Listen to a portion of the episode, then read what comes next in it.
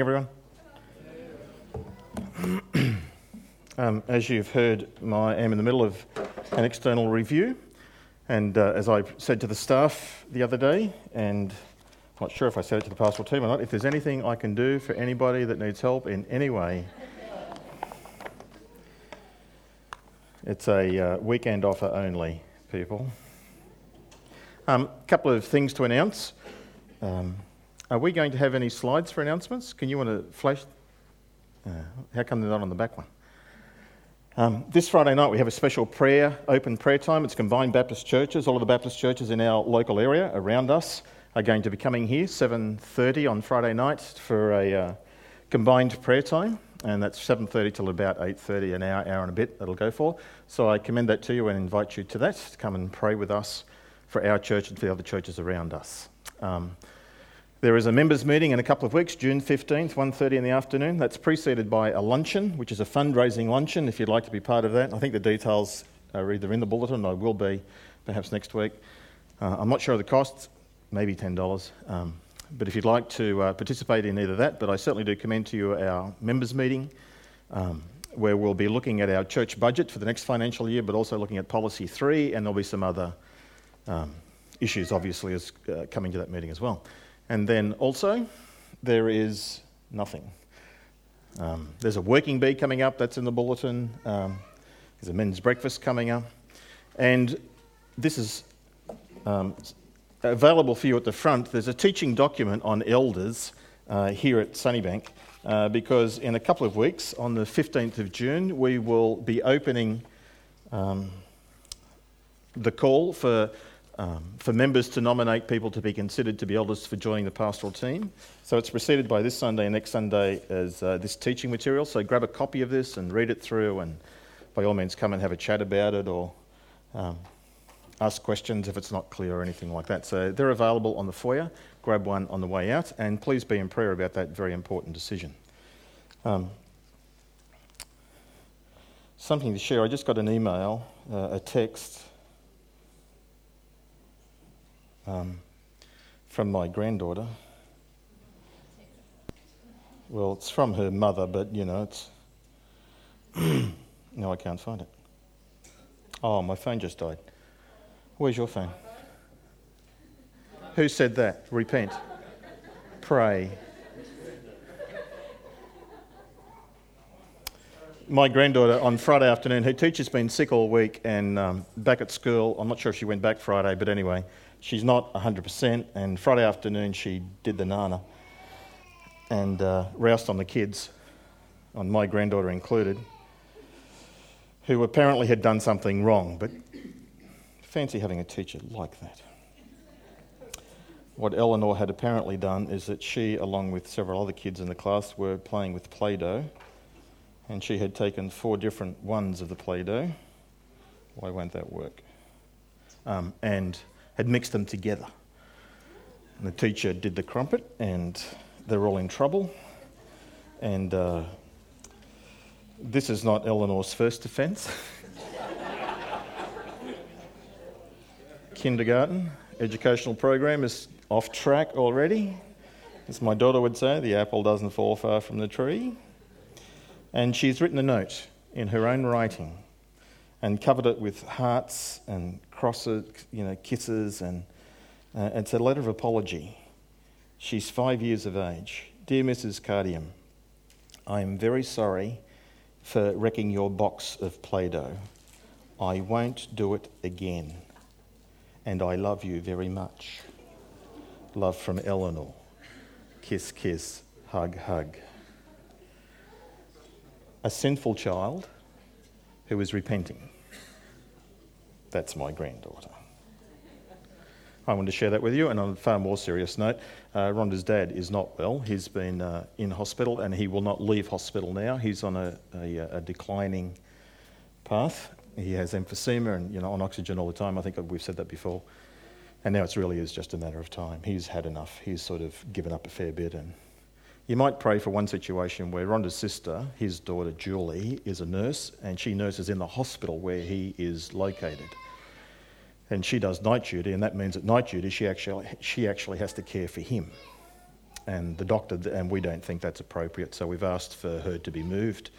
And a small country town, there aren't that many options. So just pray that that works out in some helpful way for her because we don't want Julie having to be, you know, her lingering moments, uh, memory of her father as a man who is um, going through the final stages of life and wrestling with it. So if you could pray for him and that situation, we would certainly appreciate it. Let's pray together. Thank you, Lord, that you are a God who listens. You care so much about us. I commit this situation, Lord, Rhonda's dad, to you. I do pray that you'll find a solution, that Julie might find herself in a different um, ward, different environment.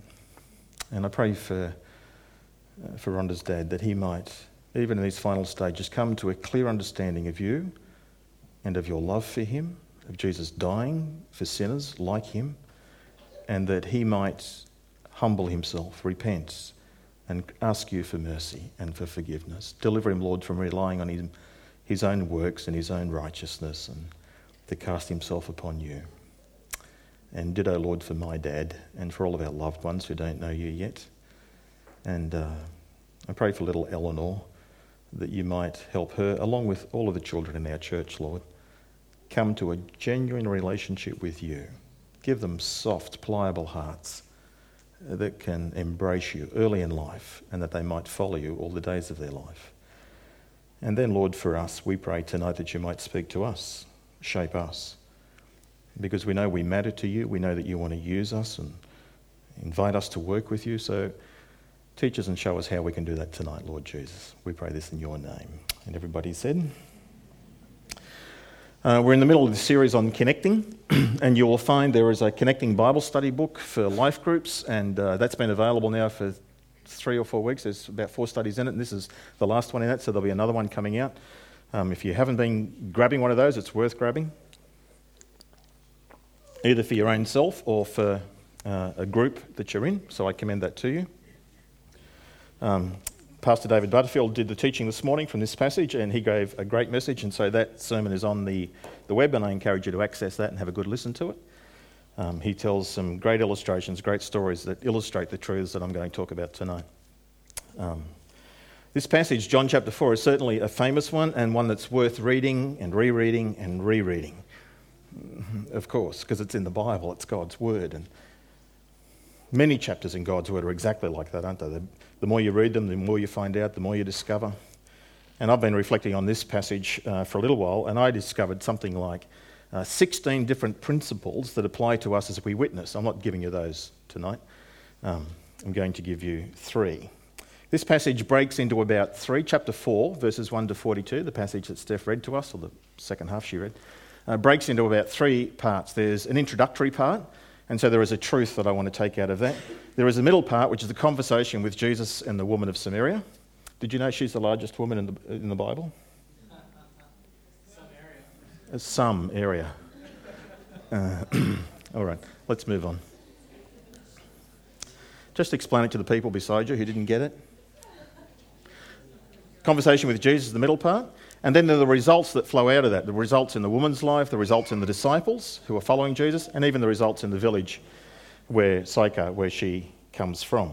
And so there are one, two, three truths that I want to talk about that come out of those passages and to give some practical application to us. So we didn't read this part in the part of the Bible in our early part of the service, but just let me skim over it quickly with you and make my point. Uh, the Pharisees, this is the background, heard that Jesus was gaining and baptizing more disciples than John. Although it wasn't Jesus who was doing the baptizing, it was the disciples. And when Jesus learned that, he said, Okay, it's time to leave. He's basically walking away from a conflict situation and it's time to head north. Verse 4 is significant. Now, he had to go through Samaria. No, he didn't. It doesn't mean he had to go through Samaria because there was no other way to go. Doesn't mean that. Because there were two ways to Samaria from Judea down in the south to Galilee in the north, and Samaria is in the middle. The Jews despised the Samaritans. As far as the Jewish people were concerned, the Samaritans, for centuries, they held this attitude uh, that they were both biological, by natural descent, but also by religious belief, half breeds. They were to be rejected, they would be looked down upon, they were considered to be unclean, they were despised. And so, what the Jewish people had done is that they had developed this other route, this other uh, highway that you would, you want to go from Judea to in the north or vice versa, from north to south. You would avoid Samaria by simply crossing the Jordan River, heading north on the other side of the river, and then crossing it again west into Galilee. That's the most common route. It's a longer route, but it's not the way Jesus went. He was already near the Jordan, if not at the Jordan, so all he had to do was step across there and head north. But he didn't. He headed back into Judea and then headed north, up through the heart of Samaria. Why? Because he had to go through Samaria. Not geographically, uh, but divinely appointed. There was something for him to do, and we know what it is it's to meet this woman at this well and to have this conversation with her and have an impact through her into that very village. This is the point that God seeks people who aren't seeking Him, and He sets up divine appointments. That's the first point that I want you to get. God is seeking people who aren't seeking Him. And He's setting up divine appointments for these sorts of encounters. God is seeking people in your life who are not interested in Him. And He wants to use you and others as salt and light in the community, in relationships with them, in order to have conversations with them, to have an influence. God seeks people who aren't seeking Him. And He sets up these divine appointments, like He did here with Jesus. Sychar is the village where she comes from. It's about halfway from Jerusalem to Galilee. It's about the middle. It's near Mount Gerizim, significant mountain for the Samaritans. It was holy to them. And this passage tells us it's also where Jacob's well was. Jacob's well is about 700, 800 metres away from the village. It's a sizable distance, which is the distance she will, in the story, cover. And so will the people of the village to come to Jesus. Jesus, in heading north, has uh, travelled about 40 miles, about, what's that, 70k, 80k, something like that. And he must have travelled all the day before, and he's halfway into the next day because it's noontime. Nobody goes to the well at the middle of the day. The women go to the well, that was a woman's job. And they would go as a group, they would talk on the way to the well, they would have a little gathering when they were there, and they'd be collecting their water, and then they would travel back. And they would do it early in the morning or they would do it late in the afternoon, avoiding the heat of the day. This lady came in the middle of the day. Why? Well, we're not told, but it seems very likely. She came then because she was avoiding them because they didn't like her because she was a, a moral failure. This passage tells us that she'd been married five times and that she's now living with a person who is not her husband. And the chances are pretty high that when her marriage failed five times, it's also probably got some occasions of adultery being involved in it. She had, she's a, a broken woman. Her life is a mess. And God was after her. God cared about her. I don't think she was after God. She wasn't seeking Him.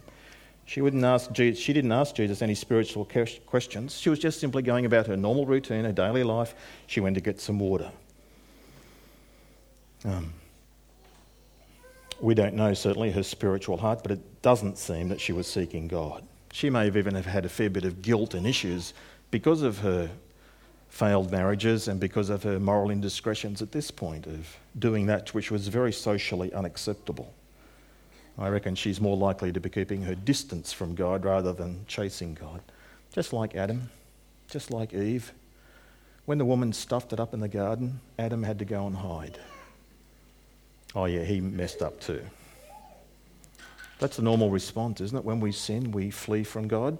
Well, that's probably what she's doing. But here is Jesus who has to go through Samaria, divine compulsion.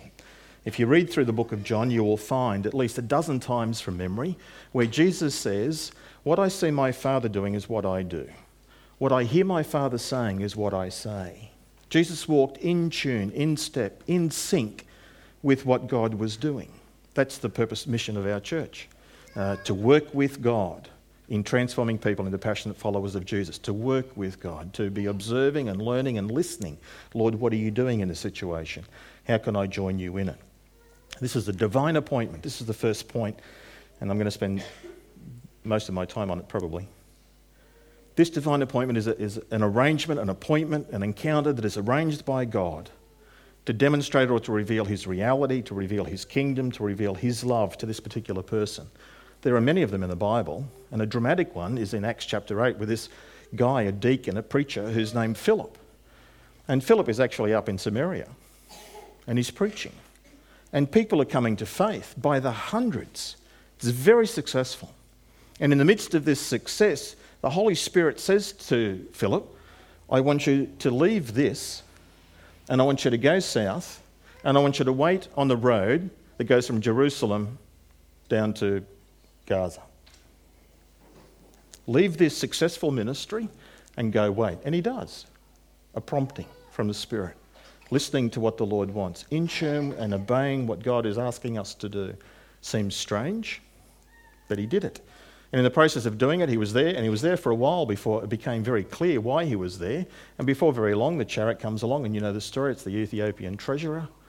And Philip joins with him. They have a gospel conversation. They shares the gospel. The guy accepts Jesus. It's rather dramatic. Gets baptized on the same trip, and he goes on his way, and then Philip heads north again. A divine encounter, a divine appointment. God does those all the time. And he wants to do them with you and through you as well. He certainly did it here with Jesus. And if you study the life of Jesus, it happens all the time. In all four Gospels, look at just the Gospel of John. In John chapter 1, it's Jesus encounters Andrew and Philip and Peter and Nathaniel and has conversations with them about the kingdom of God. John chapter 3, it's Nicodemus, an interview with a Pharisee. John chapter 4, it's this woman of Samaria. John chapter 5, it's the guy at a pool in Siloam. Jesus walks in and the pool is crowded and he picks him out. Asks him a question Do you want to be well? He comes up with a reason why he isn't well, and Jesus just simply says, Stand up, pick up your mat, and walk. Divine encounter. Directed by the Father, directed his Son, heal him. And Jesus turns around and walks out. Well, what about all the rest? Well, it wasn't their time. It's not what the Father wanted. John chapter 6, it's Greek seekers Jesus has an encounter with. John chapter 8, it's the woman caught in adultery. John chapter 9, it's the blind man, born blind from birth, over 40 years of age. Jesus is always having these encounters with people. And if you study his conversations with people, he more often than not simply asks them questions. Questions that provoke curiosity, questions that help them to consider. That's what he does with this lady, asks questions. Did it with Martha, did it with Zacchaeus, did it with a rich young ruler. He even has a divine encounter with a dying thief on Good Friday. I always do what I see the Father doing. I always say what I hear the Father saying, in tune, in step, in sync. And that's the key for us, I think, to these divine encounters. It's very simple, but it's crucial the command of Jesus to the early disciples as they were fishing, he said, Leave that, follow me, and I will make you fishers of men. That's the key. Follow me. Develop your relationship with the Lord Jesus. And as you follow him, he will make you into a fisher of men. This is not something we have to take on and do ourselves and to manufacture and to orchestrate. It's in loving and knowing him and following him he will arrange the divine appointments. So that's the first point. God is seeking people who aren't seeking Him, and He will be arranging divine appointments, and He wants you to be involved and available for that process. Number two, coming out of this conversation with Jesus and the woman, I picked verse 10 just to sort of summarize the whole thing. Um, she's surprised that he's a Jew and she's a Samaritan, and he's a man and he, she's a woman, and she's really shocked that he's sort of engaging with her socially. And how can you ask me for a drink? This is just not done. And he says, if you knew the gift of God, if you knew what God was like, if you knew what gift God had available to you, if you knew the gift of God and who it is that asks you for a drink, and if you knew who I was, Jesus said, then you would have asked him and he would have given you living water. That's one of the keys. The point is, Jesus offers the gift of living water, salvation, to all sorts of people. Jesus wants us, Him through us, to be offering the gift of salvation to all sorts of people. It's a gift, it's not something you can earn. That's what my dad, Rhonda's dad, have to yet appreciate and to understand. It's not by our efforts, it's by understanding our failures, His incredible gift, and simply putting out our hands and saying, Lord, can I have that, please? I receive that. It's as simple as that. If you knew the gift of God, who it is who says to you, Give me a drink, you would have asked Him. That's what you have to do. You have to ask, you have to receive. And that's all we have to tell people. You have to ask. You can ask in all sorts of ways. There's no magic words, just has to be sincere. I love what David shared this morning about a guy in the army and the way he accepted Jesus. What did he say? Jesus, if you're real and you are who they say you are, I'll give you a go. Simple. Jesus offers the gift of living water to all sorts of people. No one is excluded, everyone is included. I did just a contrast in this encounter in John chapter 4 and the previous one in John chapter 3 between Nicodemus and this woman. And when you contrast them, you see this wonderful truth that everybody is included. You think about the differences. Nicodemus is Jewish, she's Samaritan. He's a man, she's a woman. He's educated, she probably isn't. Women weren't educated in those days. Um, he was orthodox in his belief, being Jewish. She was not orthodox. She was, she had false error. She had theological problems and issues. He was morally upright, she was in a moral failure. He was an influential political leader, she was a nobody, just an ordinary citizen, and almost bottom of the pile. He went to Jesus with questions. She had no idea who he was and wasn't even interested. Um, he came at night, she came in the middle of the day at noon. He responds slowly and rationally to what Jesus says to him. She responds quickly and emotionally. Incredible contrast. And Jesus loves them both. He came to seek and to save those who are lost. He came, no one is excluded. The people in your life where God has placed you in networks of social relationship, He is chasing them and He wants to use you. If anybody could be excluded, maybe it's this lady. She was a Samaritan, she was a woman, and she was probably immoral. Three strikes. And yet God loved and sought her.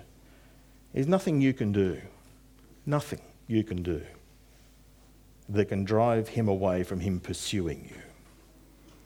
There is the unforgivable sin, that's it. And if you're at all interested in God or Jesus, you haven't committed it, so don't worry about it.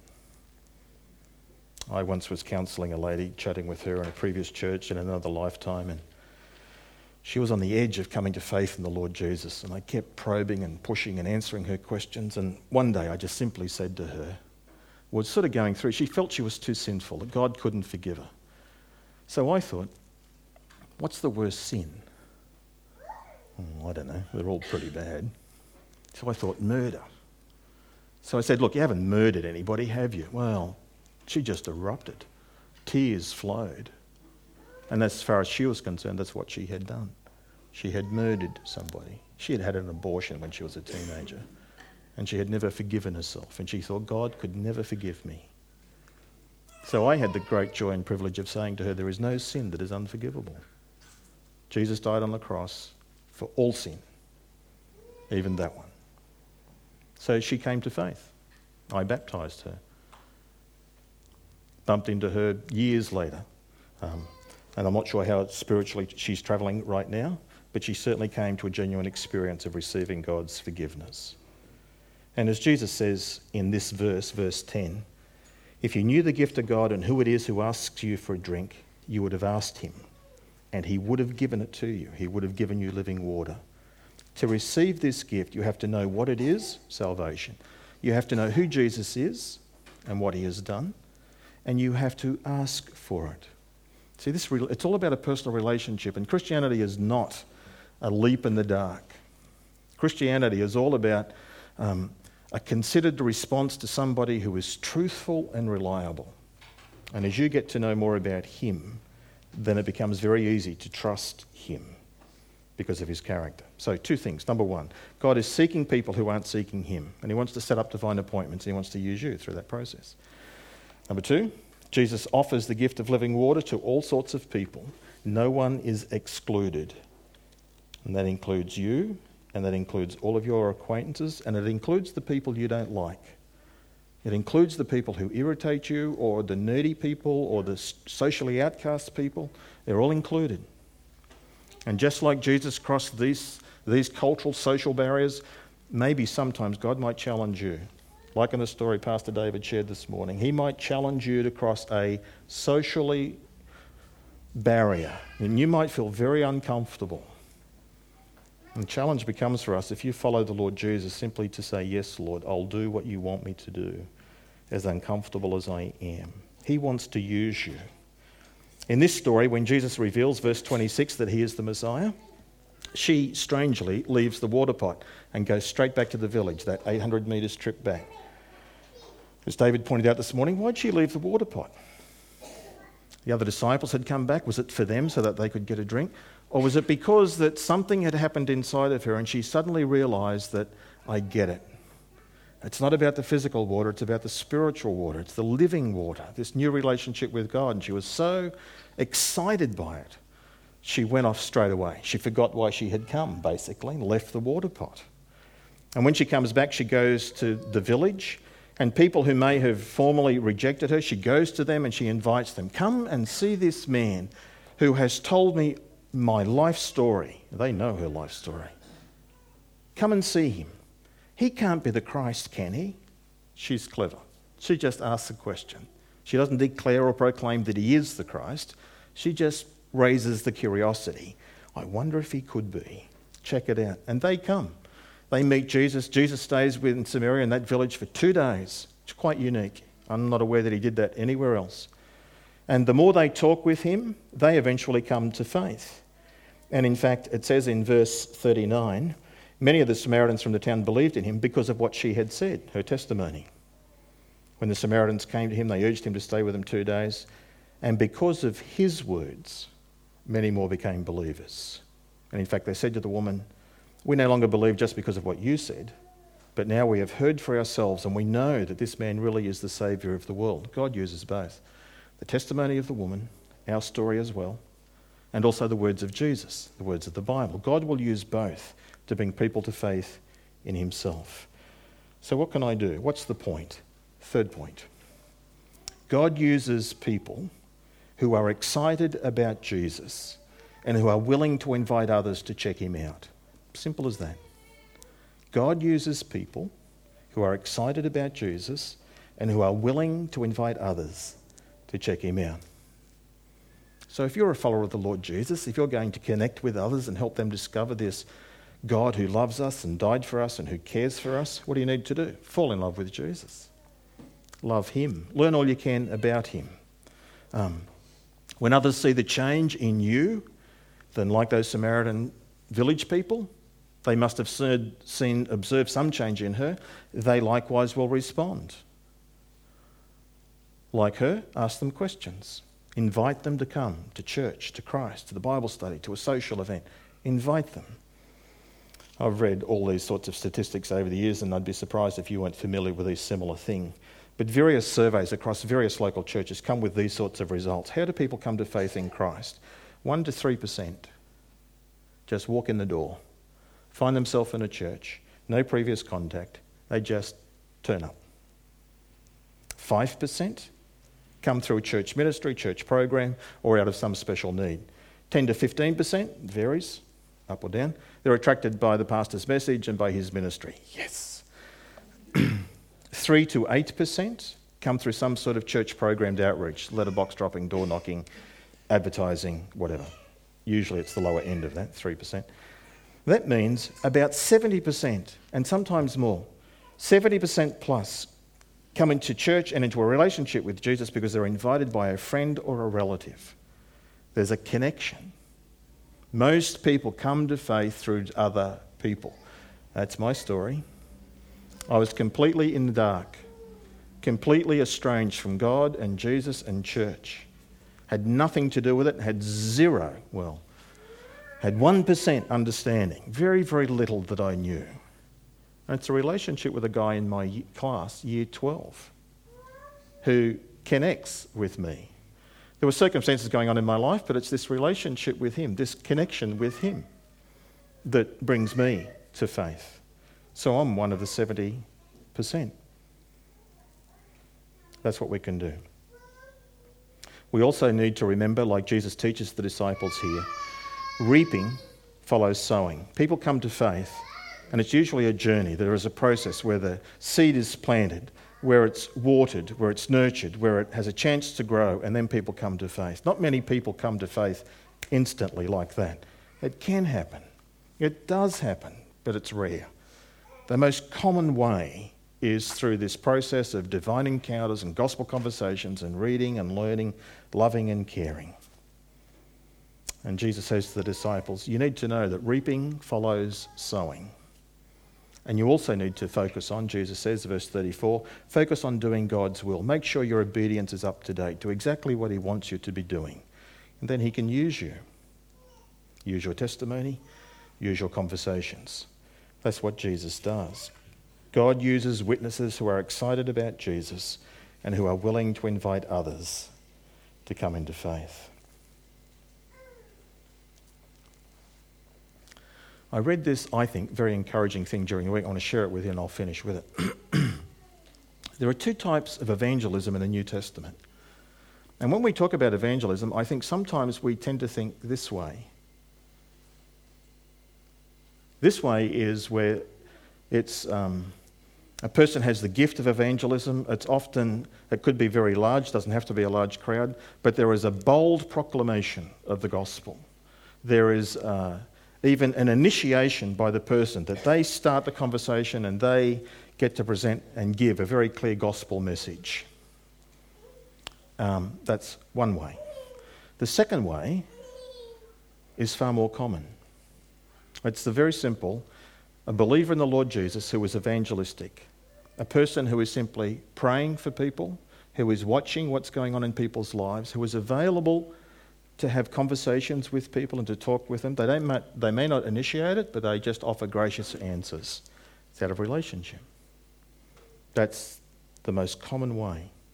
God wants to bring people across your path. He wants to work through you in other people's lives. He wants you to be, as I said, an influence, salt and light. So, what can you do? Well, you can pray, you can learn, you can do all of those sorts of things. You follow Jesus, and then He'll teach you. And I read this, and this is what I'm going to finish with because it's so practical. Mike Frost is a pastor, lecturer, Morling College, New South Wales. Um, and uh, n- not a close friend of mine, but certainly an acquaintance. If we bumped into each other, we could certainly have a cup of coffee and a chat, so we know each other. And he's just written a book and he's got a real heart for evangelism. He's one of Australia's best communicators and certainly a very strong evangelist. And he came up with his acrostic, he was teaching in uh, his local church, and he came up with his acrostic for normal believers, ordinary people. How can I connect with others and have the opportunity to share truth with them? How do I do that? And he came up with the word bells, B E L L S. And so I'm going to share this with you and then um, conclude. To connect with others and to get them to come to faith in the Lord Jesus, bells. B stands for bless. Bless people. Bless people verbally and bless people by deed. Be thankful, be appreciative, encourage, use the phrase, if you like, God bless you, speak. Or it's all do things, do acts of kindness or give gifts. And the challenge is now, there's a his challenge that's worth listening, uh, thinking about. I want you to do that to three people this week to bless them. To bless somebody outside the church who doesn't know Jesus. To bless somebody inside the church. And to bless a third person from either one. So, three people this week that you will bless, that you will put a blessing upon them appreciation, thanks, of encouragement, word, or a deed to them. This is the word bells. B stands for bless. E stands for eat. To eat with people. And this week, to eat a meal or have a cup of coffee with three people one outside the church, one inside the church, and one other from either that you get to choose. So to eat, just what's what Jesus did. He had a meal with Zacchaeus, he went to Matthew's party. Put yourself into a situation where you are connecting with people socially, get in contact with lost people. Speak nicely, encouraging words to them, eat with them. If you're in a work situation um, where uh, you have uh, community lunches or whatever, don't ostracize yourself from those people. Go and eat lunch with them. Told you before the story of a young girl who she was brethren by background, not that that matters, but she was at a particular work situation, and because uh, what she did is that she would always have lunch by herself, and she would open her blooming big Bible like this, and they'd be sitting down there having lunch, and she'd be down here being holy. You know how many gospel conversations she had? That many. And all she had to do was close the Bible and move down the other end of the table and sit with people, and people will have conversations with her. Does that make sense? And initially, because of the difference there, initially when she moved, they would be asking questions about why did you do that? What's different? And it leads automatically into the opportunity just to sincerely and simply talk about what Jesus is doing in you. It's not a time to Bible bash or push or anything else. So, bells. Bless, eat, we can all do that. Listen, first L. Listen to the Holy Spirit. Listen to the Father. Listen to what God is speaking into you. He will say things to you about, I want you to talk to that person. I want you to do this. Listen. And at least once a week, then, take some time to listen to the Father, saying, Lord, is there anything you want to say to me? Is there anything you want me to be doing that I'm not doing? Take time out and do it once a week. Eventually, do it daily, but start once a week. Second L, learn. Learn. Learn all you possibly can about Jesus.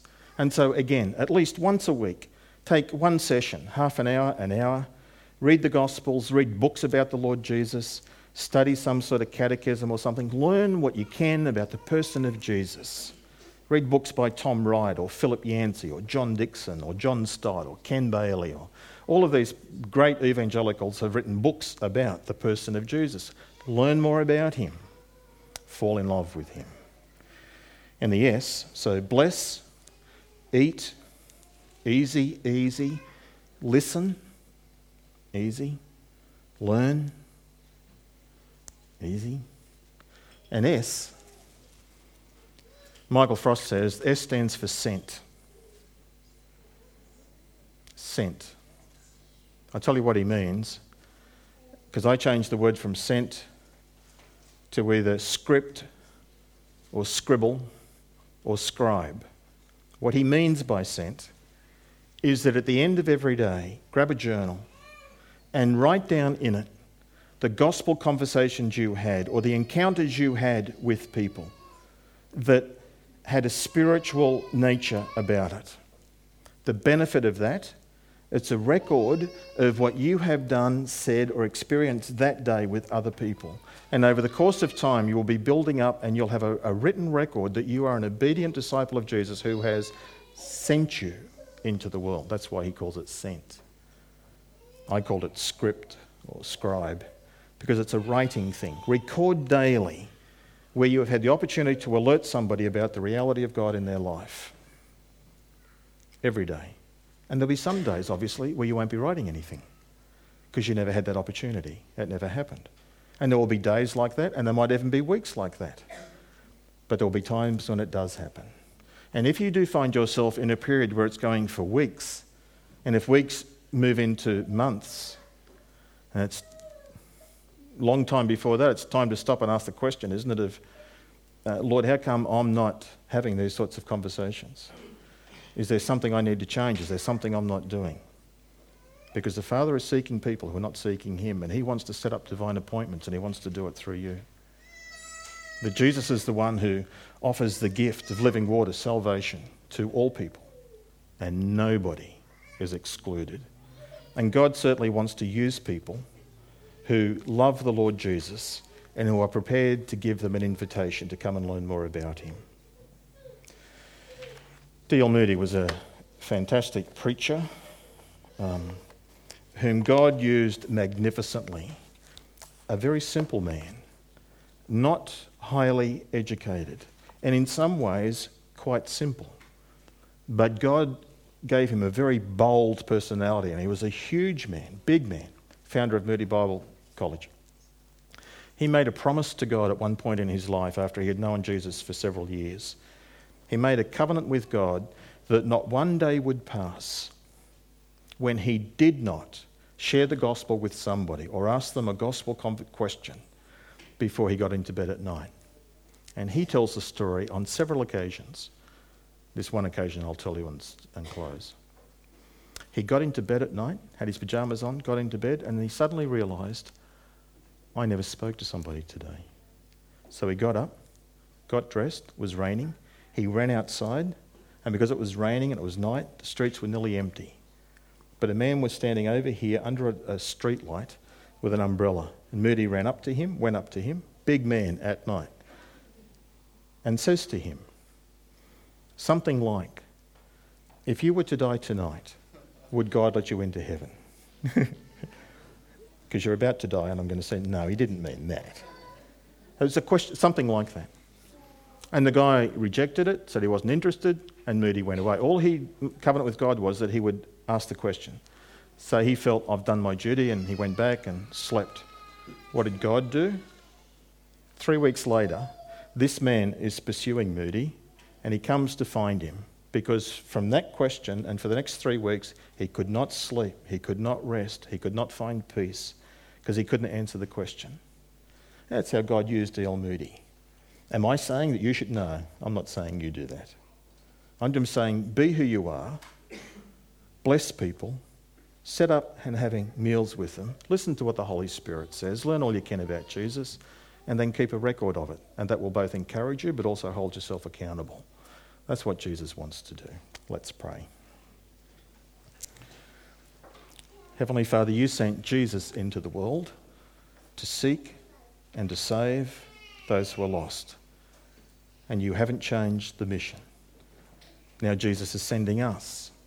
So, Lord, I pray that you might help us, certainly to be in tune with you, just like Jesus was, to listen to your promptings, to have courage, to have simple, clear conversations, answering questions.